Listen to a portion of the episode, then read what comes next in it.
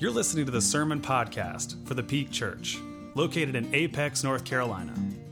Our church is striving to welcome all who are feeling disconnected from God. And so, our hope is that over the next several minutes, you will connect with the God that we are talking about, and you'll resonate deeply with the life that this God wants for you. We hope you enjoy.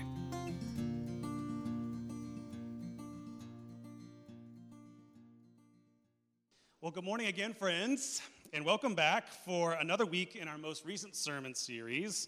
A sermon series you can see by way of the screens behind me is called Thou Shalt Not. Thou Shalt Not. If you're new here to our church, if this is your first time here in person or online, for the last several weeks and for the next couple more, we're engaging a sermon series whereby we are revisiting all of the Christian rules. So, all of the do's and don'ts lists that you heard explicitly and implicitly if you spent any time in church.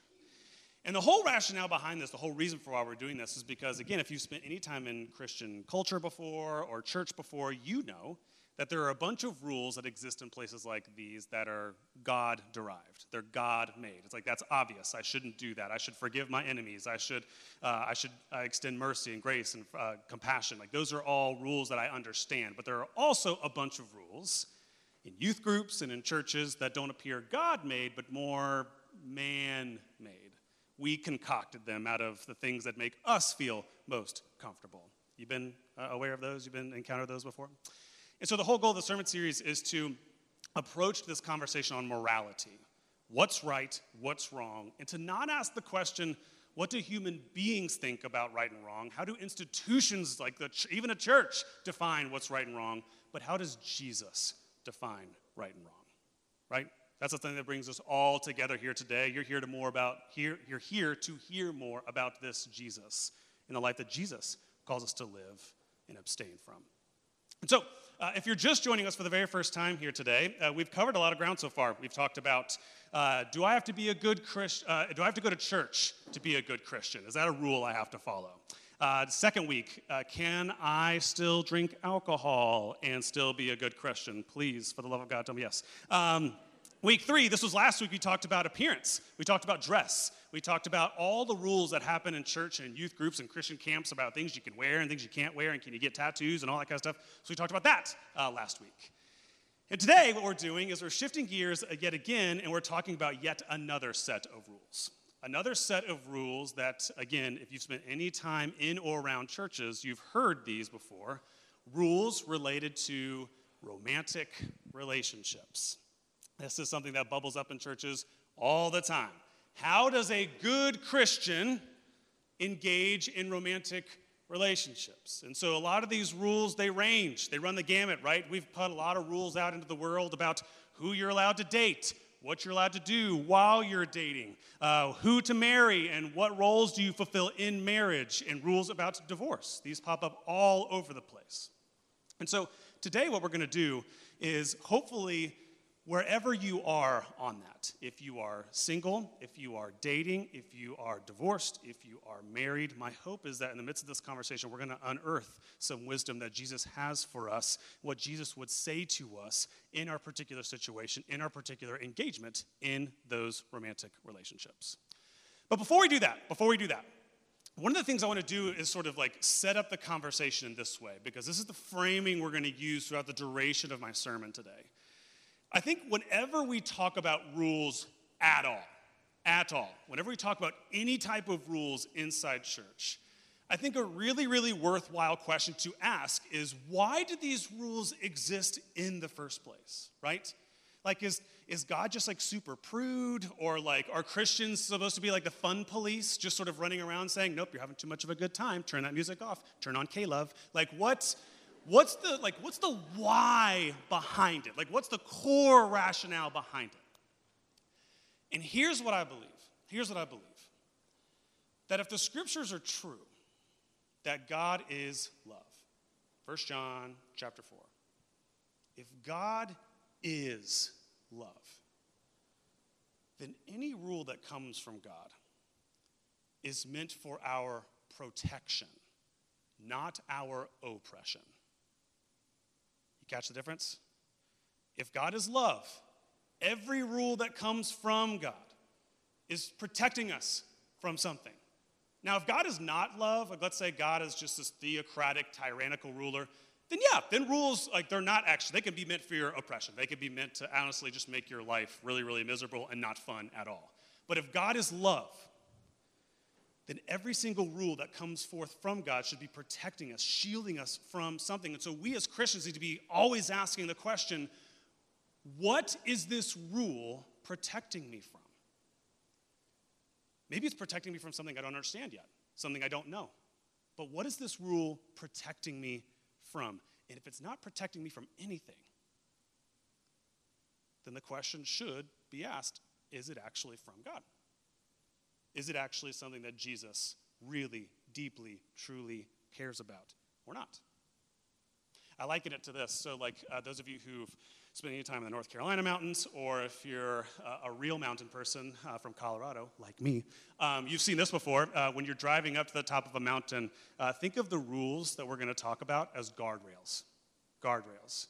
They are the things uh, preventing you and your car from going off a cliff and flying into the abyss. Um, I get super, super sweaty when we drive up to the mountains uh, in Colorado. I don't enjoy it very much. But think of the rules in this way that that's their goal is that they're, they're shielding you they're protecting us on, the, on our best day the healthiest relationship we can have with goals is they are guardrails protecting us as we're trying to reach a destination we're trying to reach some sort of future some sort of place that god wants us to be and in the case of romantic relationships, our topic for today, 1 Corinthians chapter 13 paints the exact picture of the destination we're all trying to reach.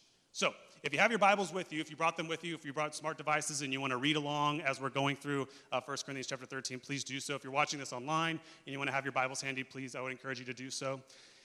Chances are, uh, chances are, it doesn't matter who you are, uh, if you've spent any time in church at all, you've heard this passage before. You've heard this passage before. You either heard it at church, you heard it at a wedding, maybe your mother in law has it written in some nice papyrus font on her wall uh, somewhere when you go to visit her. This passage is very, very well known, it's very, very popular. And what's always so fascinating about this scripture is we as a culture have sentimentalized the mess out of this passage. We read it and we're like, oh, yes, we're here for a wedding, and love is patient and love is kind. Like, it makes, it makes you just feel warm and gooey inside. But what's so fascinating is if you actually read it, if you actually study this passage, the type of relationships it calls you to are hard. This is hard to do. For example, uh, love doesn't brag and isn't arrogant. What else am I supposed to do when I beat Marie at Mario Kart later today? Like any well respected person knows that's what we do. It doesn't, it isn't irritable. It doesn't keep a record of complaints. Oh, oh, so I'm just supposed to stop keeping track of all the times I've done the dishes this week, six, and how many times Marie has done the dishes this week, three. Oh, okay, yeah, yeah, yeah, yeah. I'll get right on that and start living that way. Okay. This passage runs so counter to our natural impulses and the natural ways in which we engage in dating and in uh, married relationships. And so, this is why every single time I meet with premarital couples, I tell them, I say, listen, this is the goal. This is the summit. This is the peak. Haha. This is the what you're this is what you're trying to reach in your relationship. You're not there today. You won't be there tomorrow. You won't even be there probably five years from now. Like your goal is to keep working at this thing day in and day out until this becomes your new normal of working and relating with one another. Why? Because, friends, one of the things that's so beautiful about this passage and these types of romantic relationships is that they're not only healthy, that if you're in a rela- if you're in a married or a dating relationship and you engage in that way, you're not only in a healthy relationship, you're in a holy relationship.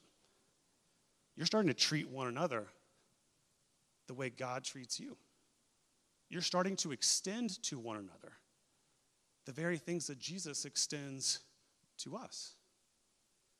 And so this is the goal. This is the goal. This is what we're all aiming toward.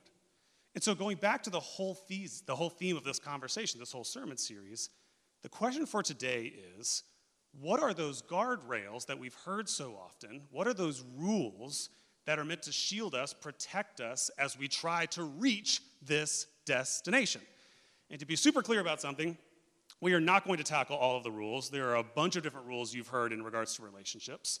But today we're going to talk about three, okay? Three. You can lump most of the big rules you've heard about dating relationships into three categories sex, gender roles, and divorce, okay? These are the three that we're going to unpack today. If this is your first Sunday here at the Peak, welcome. Uh, we're so glad that you're here. Please come back. But here in these three, we're going to apply that same frame that I was talking about earlier. If God is love, then the question we have to ask is Are the rules that we've received in regards to our romantic relationships protecting us or oppressing us? And in all three of these categories, you're going to find the presence of both. You're going to find both. Let's start with sex. All right. So, again, uh, one of the first rules uh, that you heard at one point or another, whether you were in youth group or a Christian camp or in church at some place, is you heard rules regarding sex. And specifically, you heard the commandment that went something like this that if you're a Christian, if you're a good follower of Jesus, you need to, with all of your willpower, avoid what the Bible calls sexual immorality. Sexual immorality. Now, this phrase, this term, is defined in a whole bunch of different ways, but for argument's sake, often with times you'll run into Christians, you'll run into uh, persons who follow Jesus, what they'll say is they'll sort of opt for a really hyper simplified definition of sexual immorality and they'll just define it broadly. They'll say sexual immorality is any type of sexual activity that takes place outside of marriage. Okay, done, done. And we'll debate that in a moment because, for example, you might not have known this, but the term premarital sex actually shows up nowhere in the Bible. So let that be food for thought for a moment. So we'll debate that in a moment. But let's just let the argument hold for a second. Let's let this be the sort of general, we're going to use this general wide encompassing definition of sexual immorality just for the sake of argument. We're going to ask the question again where is it protecting us and where is it oppressing us? I'll start with where it's protecting us. Okay, I'll start with what's protecting us. It's protecting us from uh, things like infidelity, it's protecting us from things like cheating things like adultery. This is a very real guardrail that human beings need. And any of you who have ever been in a relationship, or maybe you've even been like tangentially connected to someone where unfaithfulness occurred, you know why that's a rule. It's because the effects of those things are devastating. They're devastating. They have the ability to impact not only the immediate people in the relationship, but if there's children involved, it now impacts them. It impacts the individual who has been cheated on. So now, for the rest of their life, they wonder Am I worthy enough? Am I wanted enough? Is anyone ever going to be loyal and trustworthy to me or not? They carry that around forever. And so, this rule actually makes a lot of sense to me. This is where I actually think this rule is protecting us from something. I also think this rule protects us uh, from a relationship with sex. Instead of using it as a means of intimacy, uh, we use it as sort of like a drug to escape reality. Some of us, we might fall into this sort of use uh, of sex, that we might use sex as a way of numbing our pain, numbing our wounds, avoiding reality, avoiding a difficult conversation, avoiding a, a, a, DTR, a defining of the relationship between me and this other person, sort of thing. And I'm using it just sort of as a way of kind of put it in the same bucket as like alcohol, in that we said this a couple weeks ago. Alcohol, in and of itself, isn't bad, but if you use it to numb and to run away from and to flee and pretend like things in your life are not happening, then it becomes a problem. It becomes a problem. And it not only becomes a problem for you, but now it becomes a problem for the other person as well. And this is the other guardrail that I think it's protecting us from. That if you begin to use sex in that way, you're not only reaping harm upon yourself, but you're also reaping harm upon that other person that you're using to numb you're using to avoid. That person actually might be really, really interested in that relationship. They might be really, really engaged and really, really wanting you, but you're using them because, let's just say, it was a Friday night and you felt lonely and you didn't want to feel lonely anymore. That causes pain, that causes damage. And so, sort of couched in that framework, I can actually see the real value to rules, some rules on sexual immorality, because it prevents us and protects us from becoming the very types of people we don't want to be. It's Jesus protecting us from living a life so sort of frivolously that we end up reaping harm, emotional, spiritual harm upon people for years and years to come. Now, that's where I think it's protective. That's where I think there's some rules and some boundaries, some guardrails I think are super, super protective. However, I also think there are places, I've had enough experience in church and Christian culture to know that some of our rules on sexual immorality are also oppressive and hurtful to people. For example, uh, recently, I think it was a couple years ago, uh, WebMD came out with a study and they found this. They found that the vast majority of adults, by the time they reach age 20, 77%, 77% of adults, by the time they reach the age 20, have had premarital sex. Now, I don't know, nor will I even fall into the trap of venturing a guess as to knowing what their motivations were, each of them, every one of those persons uh, who, uh, for that's been their story. But here's what I will share with you that in my experience doing this job, doing this work, almost every single couple I have ever sat with for whom this is a part of their story, this is a part of their history, not once have they said their rationale was any of those three things I just mentioned a couple moments ago. Never do they sit down with me and say, Yeah, we're just, we're looking to get married because we want to really just, you know, find someone to use. Like, you know, just trying to avoid, I guess that's what we're after. That's what, so, can you do it? Like, can you bless that kind of thing? Or is that the church down the road? Or what happens here? Not once, not once have I sat with a couple and actually listened to them and heard them say or share something like that. Almost always they'll detail their story and they'll share things like, listen, I don't know if, if this is a black and white line for God. I, I, I hear that, but like in my life, it's just not been black and white.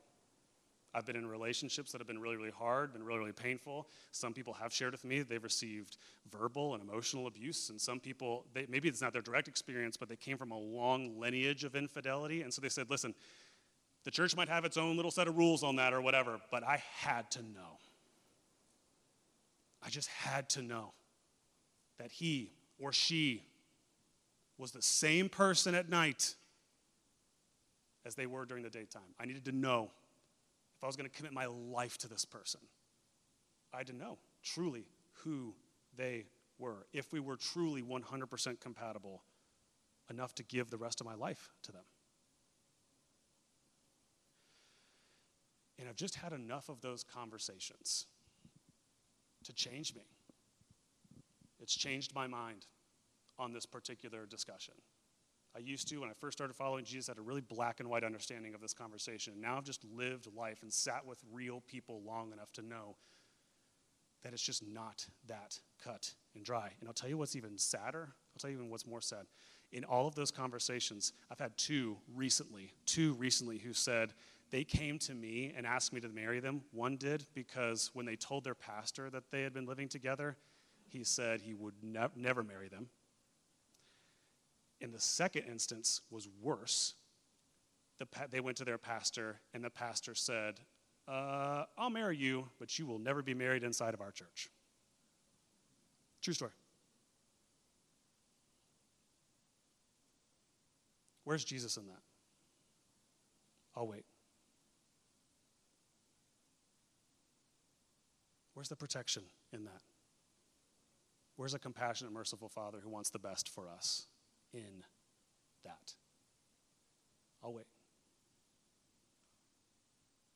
I think what we need, um, and I'll, I'll propose us a, a working definition to get started. I think what we need uh, as a new definition, a new way of defining sexual immorality. Because again, there is some value to it. We do need some rules that help us sort of think through the ethics of sex and how they're constructive to a relationship and how they're uh, damaging and destructive to a relationship. But I think the rule that I'm operating with now, when I search the scriptures, when I search the heart of Jesus, what I find is that a good working definition of what sexual immorality should be is any act that's either demeaning or destructive to you and or your partner.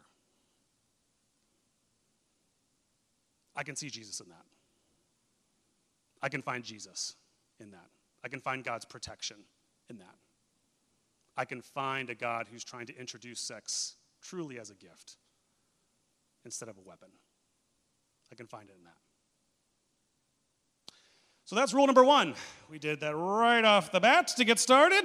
now we're going to keep moving to rule number two. So, rule number two, uh, another rule that you're going to come into contact with if you haven't already, as it relates to uh, romantic relationships, uh, I said this earlier, is in relation to not only sex. So let's move further. Now that you're you're married in a committed relationship, uh, when you're in uh, church, we often uh, have a long we have a long, rich history of prescribing certain roles to certain people, certain gender roles to certain people. If you spend any time in church or in Bible study or whatnot, you've been told very, very, uh, you've been recited probably uh, the passage from Ephesians chapter 5 that says wives ought to submit to their husbands, and the other passages in 1 Timothy and others that say that women need to learn in quiet submissiveness. And so there's a lot of those passages that uh, in the church we have used to define what are the roles of the husband, what are the roles of the wife, what are the roles of this person, what are the roles of that person. And so the rule has been you better make sure you faithfully fulfill your role. That's another rule that appears sometimes in these romantic relationship conversations in church. Make sure you fulfill your role as it's been prescribed to you. And one of the things that I asked last week, one of the really, really important questions that we have to ask as biblical scholars. You're like, I'm not a biblical scholar. Well, congratulations, you are one now. And any person who's following Jesus and who takes the Bible seriously has to do so while also asking questions. For example, when you come into these passages that have very, very straightforward, very, very black and white, clear cut lines on what, who's the husband, who's the wife, and what are you supposed to do, what are you not supposed to do, sort of thing, we need to ask the question of are these rules cultural or theological? Another way to frame it are these particular rules that we're confronting in first century Judaism temporal, true to the time, or are they eternal? Eternal is timeless things that last forever. They're true today just as much as they were 2,000 years ago, and they will be true thousands of years into the future. Here's another really good question you can ask as a biblical interpreter. Ask yourself the question whenever you see commandments or rules in the scriptures that are telling you to live or behave in a certain way, ask yourself this question Do you, I see myself behaving this way in heaven? Do I see myself treating my wife or my husband this way in heaven? My partner this way in heaven? Do I imagine relationships functioning in a very hierarchical sort of way? And if not, then we, as contemporary studiers of the Bible, need to really engage it and ask the questions of which is it so that we can actually get at the heart of what God is actually asking us to do, who God's actually asking us to be the biblical authors are absolutely receiving revelation from God. They are absolutely receiving wisdom and uh, lessons and, and teaching from God.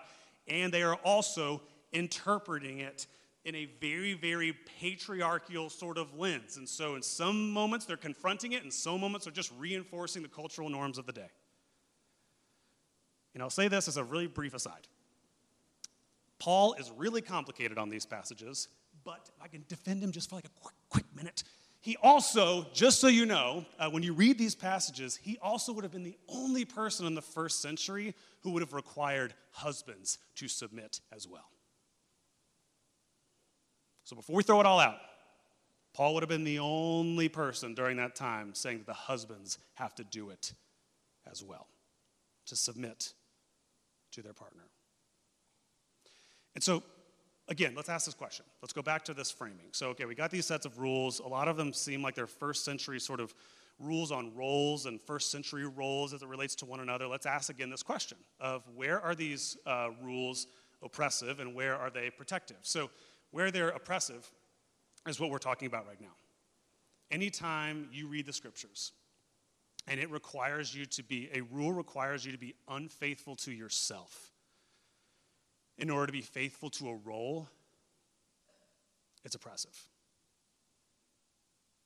If, in order to be faithful to a role, you have to be unfaithful, you have to die, a part of your true identity, who God created you to be, has to die in order to be faithful to some first century sociological cultural rule, it's oppressive.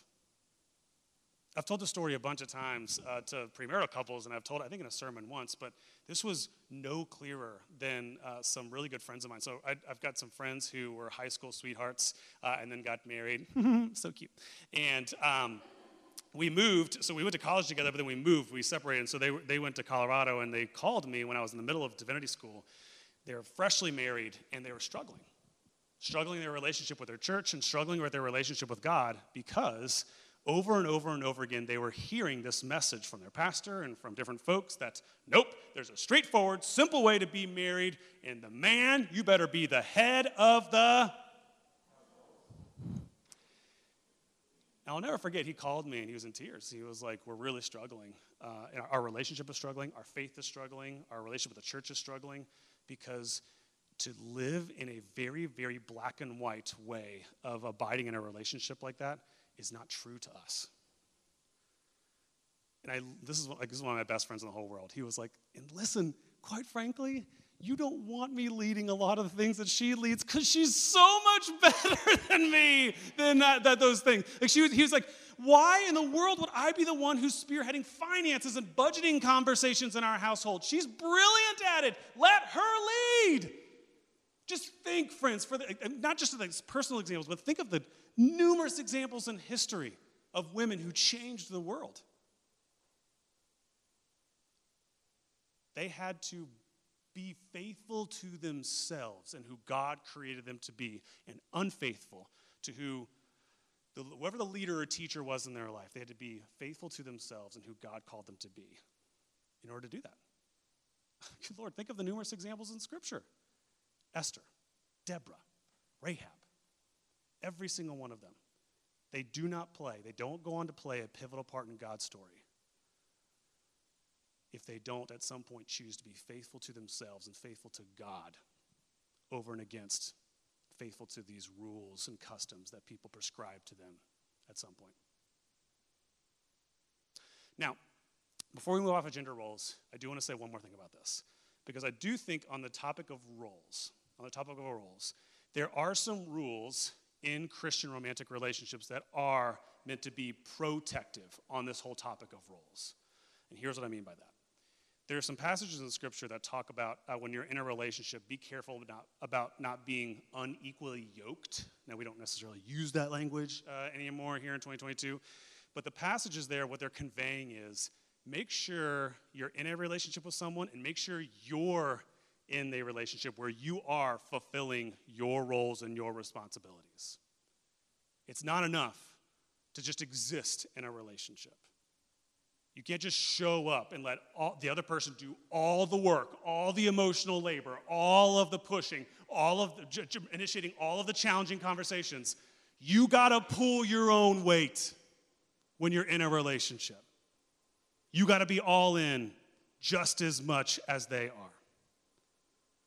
A recent study found this. I think it was Harvard who published a study that found this. Check out this title. This title is amazing. It says New study suggests 25% of married couples divorce over chores.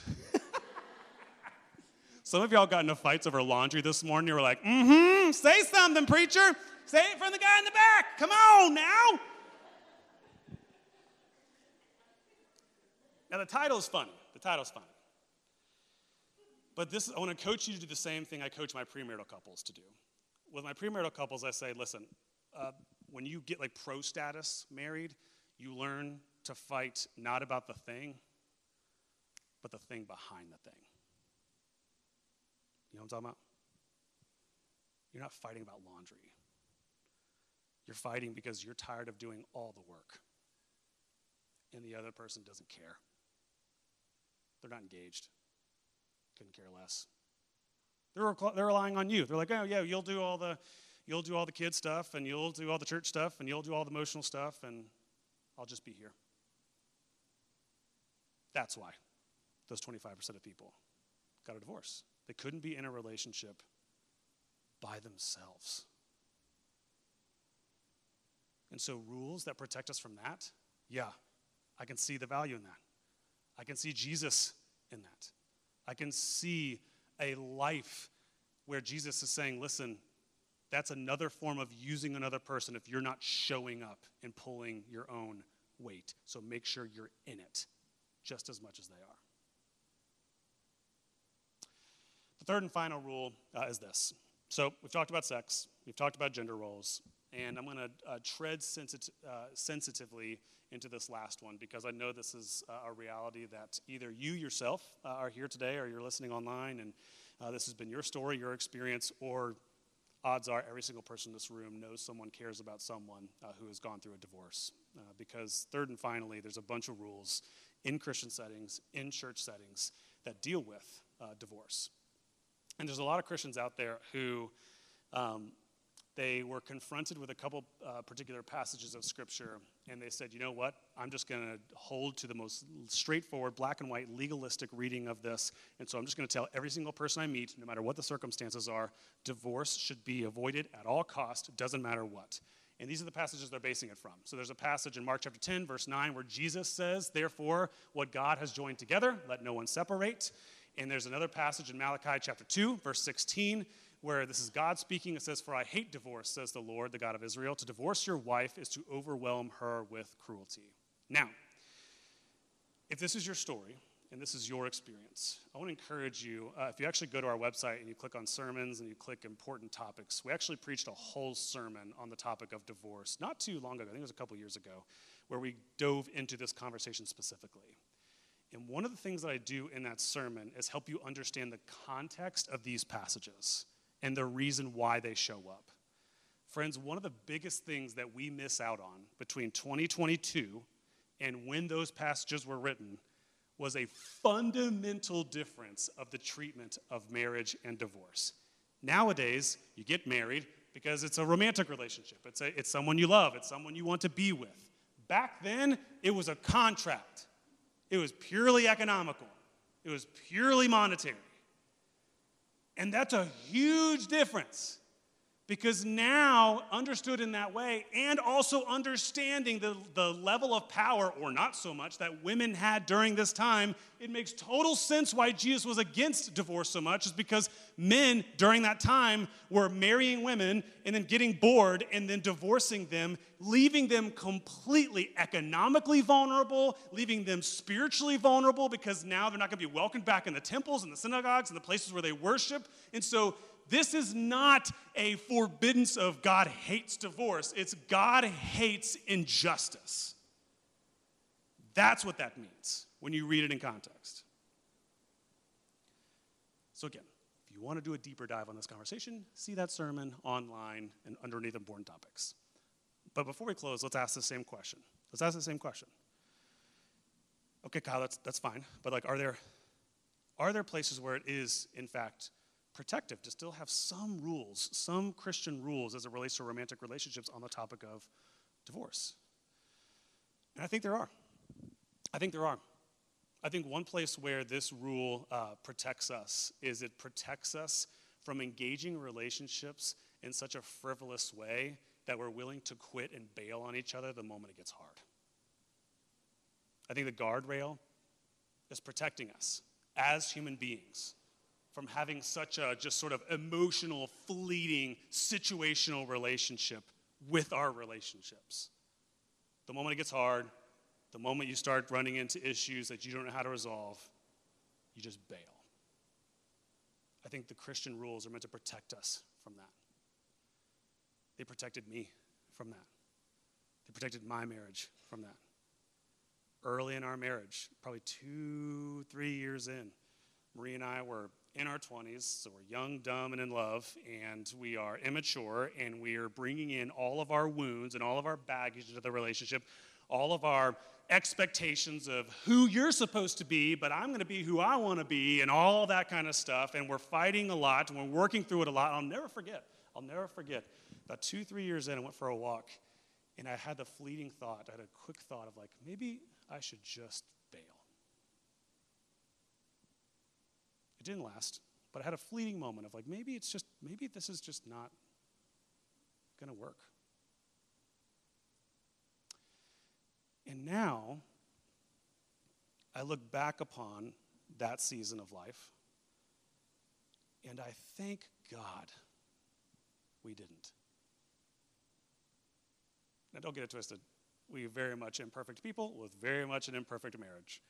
But when I look back on how far we've come, and I look back upon all the changes that have happened to me, both mentally, emotionally, and spiritually, I thank God that I didn't just bail because it got hard.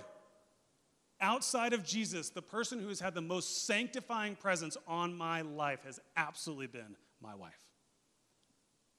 Whether I liked it or not. Whether I was enjoying it or not. And I would have missed out on not only me becoming a healthier person today than I was back then, but a holier person than I was back then. Now, that's our story. That's our story. I also know that there are countless stories where that wasn't possible. It just wasn't.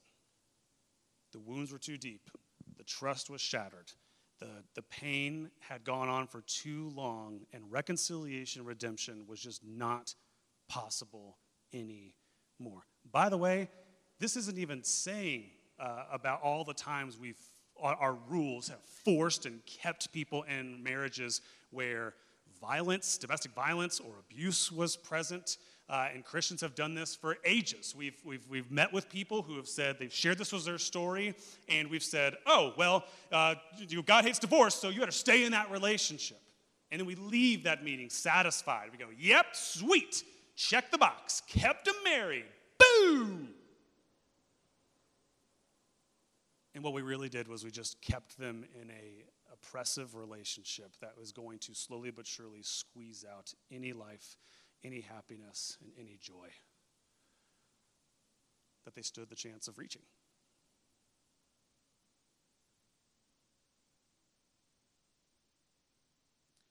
Once again, I just don't see Jesus in that.